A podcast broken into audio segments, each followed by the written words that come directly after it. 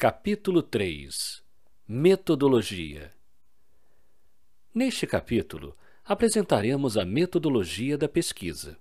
Iniciaremos com uma pequena revisão bibliográfica relativa 1. Às abordagens metodológicas utilizadas no estudo das representações sociais da EAD.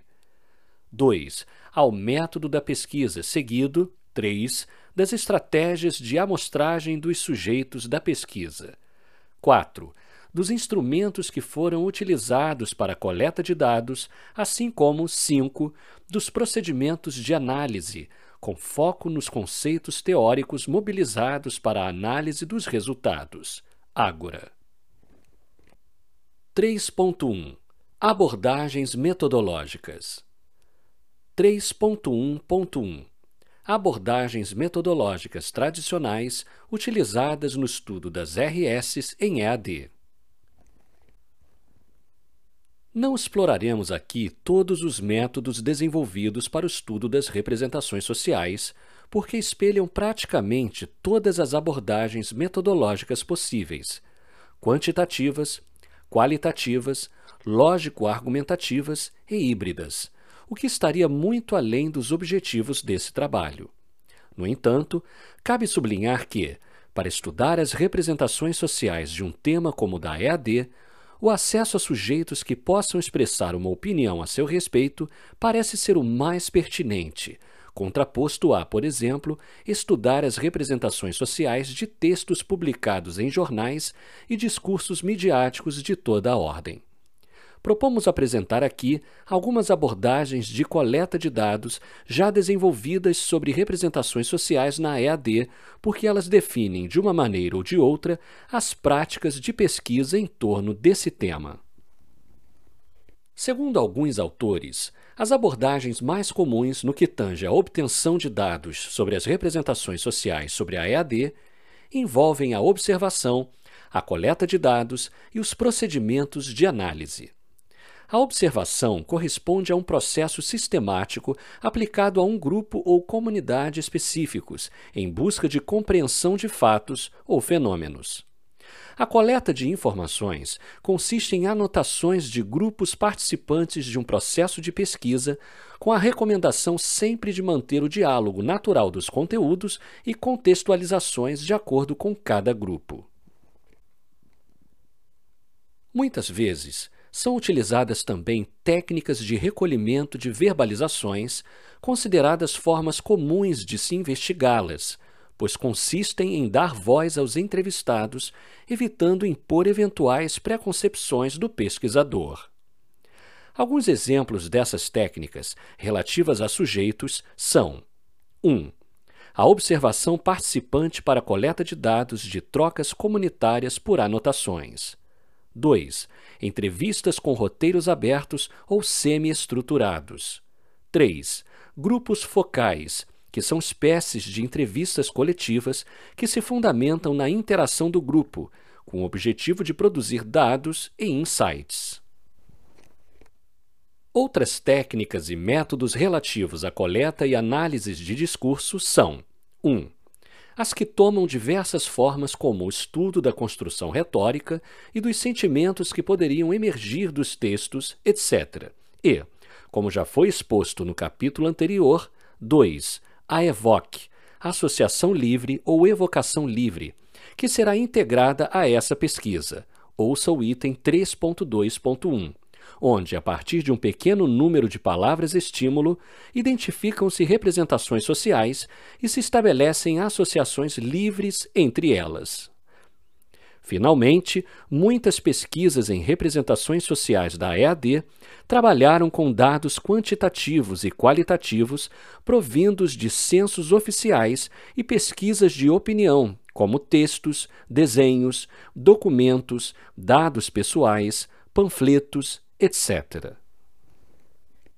3.1.2 Abordagem metodológica complementar proposta para o estudo das RS, a partir da aplicação do modelo da Ágora. Em diversas pesquisas, de forma geral, A demarcação metodológica de um grupo estudado é através de uma população, que nada mais é que um ponto em comum entre os pesquisados. Por exemplo, população de pessoas que votaram em determinado presidente, ingressantes em universidades, frequentadores de um cinema, estudantes em uma determinada escola, etc. Na prática, o pesquisador enquadra os pesquisados conforme um ponto de vista, traçando e delimitando suas fronteiras. Porém, em se tratando de objetos simbólicos como as representações, partindo-se da premissa do aprendizado social pela interação com um grupo e levando-se em conta a complexidade das trocas nos universos das interações que a ecologia dos sentidos se propõe a captar, não falamos mais de populações.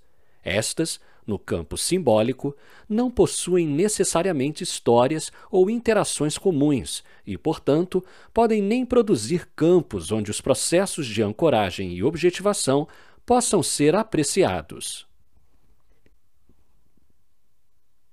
Assumindo, portanto, essa perspectiva, gostaríamos de apresentar a maneira pela qual pretendemos identificar ágoras a partir de uma adaptação do método das evocações desenvolvido por Abrick, 1997, que será apresentado na sessão seguinte deste capítulo. À guisa de introdução, gostaríamos de partir dos estudos de redes, pois compreendê-los pode auxiliar no entendimento do mecanismo desta pesquisa.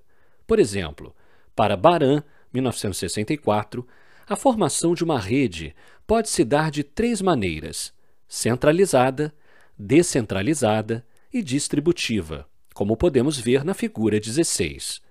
Em cada rede há um ponto de interação comum, ou nó, que produz um cluster, ou seja, um nó a partir do qual um conjunto de relações se estabelece. No centralizado, parte-se de um nó central. No descentralizado, vários nós podem originar relações, e no distribuído, todos os nós se interconectam com o adjacente. As ágoras, como modelo, podem ser entendidas como estruturas sobre as quais são co-construídas representações, formando clusters. Esses nós, envolvidos por redes de relações, indicam pessoas, grupos, comunidades ou sociedades que compartilham representações similares. Como modelo, as ágoras ilustram representações sociais a partir de uma perspectiva de redes. Tal modelo pode ser apresentado tomando diversas configurações, como centralizado do hub. Porém, a formação deste hub, no caso da ágora, seria formado por representações sociais ou ideias similares e, a partir disto, criamos análise dos grupos. Na nossa pesquisa, onde aplicamos o método de evocação desenvolvido por Abrick, 1994, as ágoras foram formadas a partir das RS dos pesquisados a respeito da EAD.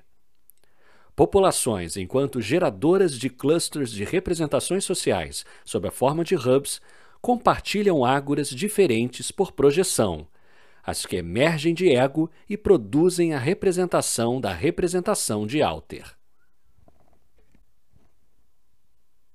Acreditamos que essa proposta analítico-interpretativa nos permitirá responder às questões de pesquisa enunciadas anteriormente. Item 2.4. De um lado, através da construção de ágoras, e de outro, explorando as representações sociais relativamente ao preconceito e à resistência à EAD. 3.2 Método 3.2.1 Evocação Foi adotada neste trabalho uma abordagem quantitativa, medida através do método da evocação. Este método consiste em solicitar ao respondente da pesquisa um pequeno número de palavras estímulo a partir de uma pergunta. Logo, a partir delas, como já explorado anteriormente, podemos estabelecer o que se chama de associação livre ou evocação livre, evoque, criando dados que possam ser trabalhados de forma empírica. A técnica de evocação de palavras consiste em perguntar aos sujeitos questões relativas ao que se quer conhecer em uma pesquisa, supondo que as palavras que surgem em sua mente diante do assunto em pauta, que são verbalizadas oralmente ou por escrito, indiquem suas representações a respeito do objeto. Associamos a esse procedimento dois processos. 1. Um, o primeiro diz respeito a ampliá-lo com base no modelo da Ágora, que é o de compreendê-lo como captura de palavras pela Evoque, no que diz respeito a ego e a alter. 2. O segundo processo está relacionado com a maneira de se observar as ágoras. Partimos do pressuposto de que é possível identificar planos de afinidades entre as representações sociais que emergem da aplicação da Evoque, ou seja, a organização de um número maior de representações com o mesmo sentido que possam ser agrupadas entre indivíduos, formando ágoras de duas, três, quatro e cinco palavras de mesmo significado. Na prática, obtemos análises compostas pela maior ou menor aderência de uma determinada população a representações similares. Com isto, podemos metodologicamente estabelecer pontos de conexão ideológica entre sujeitos conforme o número de evocações coincidentes. Como foram solicitadas cinco palavras-chave na pesquisa, pôde-se criar planos de afinidade de até cinco representações simultâneas entre sujeitos. Como tentamos explicar anteriormente, o número de palavras com sentidos coincidentes de 1 a 5 colocaria os sujeitos em um mesmo patamar. 3.2.3 Estratégia de amostragem de sujeitos Uma vez que adotamos uma abordagem quantitativa para a aplicação do método da evocação, cabe agora apresentar quem foram os sujeitos da pesquisa. Dois pontos pessoas acima de 18 anos provindas do processo seletivo do vestibular CEDERJ, que foram abordadas através de um formulário digital. Para alcançar esse objetivo, estabelecemos uma parceria de pesquisa com o CEDERJ, que autorizou a cessão das informações obtidas por esse veículo. Para compor a amostra, um convite foi apresentado para toda a população de candidatos do concurso vestibular, de 42.626 pessoas, excluídas apenas aquelas que não quiseram participar ou se manifestaram contrárias aos termos do certificado de ética da UFRJ. O conceito de população em estatística é voltado para elementos que possuem um ponto em comum, ou seja, pode-se definir uma população válida por idade, profissão, sexo ou afinidades temáticas. Neste caso, considerou-se a população como todos os participantes do vestibular CEDERJ. 3.2.4 Instrumento de coleta de dados O instrumento de coleta de dados utilizado para nossa pesquisa foi um questionário sociodemográfico geral, para conhecimento de dados como sexo, raça, idade, escolaridade, etc., associado a duas perguntas norteadoras. Uma para extração de dados sobre ego e outra sobre alter. Considerou-se as respostas como indicativas de representações sociais evocadas. As perguntas formuladas no teste de evocação foram as seguintes: dois pontos. Referentes a ego. Quais são as cinco palavras que vêm à sua mente quando você escuta o termo EAD? Referentes a alter. O que você acha que os brasileiros pensam quando escutam a palavra EAD? Cite cinco palavras ou expressões. 3.2.5 Tratamento dos dados, análise e interpretação dos resultados. Os dados obtidos obedeceram a várias etapas organizadas em três fases. Na primeira fase, primeira etapa, procedemos a um tratamento quantitativo dos dados. Na segunda e terceira, as duas etapas finais, a um tratamento dos dados quantitativos com base na técnica de evocação livre de palavras, como mostra o quadro 8. Etapas do processo analítico interpretativo. Etapa 1. Compilação e formatação de dados. Etapa 2. Organização dos dados identificando palavras evocadas sem ego e alter na literatura e na pesquisa. Etapa 3. Análises das ágoras dos eixos 1 a 5 e interpretação dos resultados em função de dimensões da ecologia dos sentidos.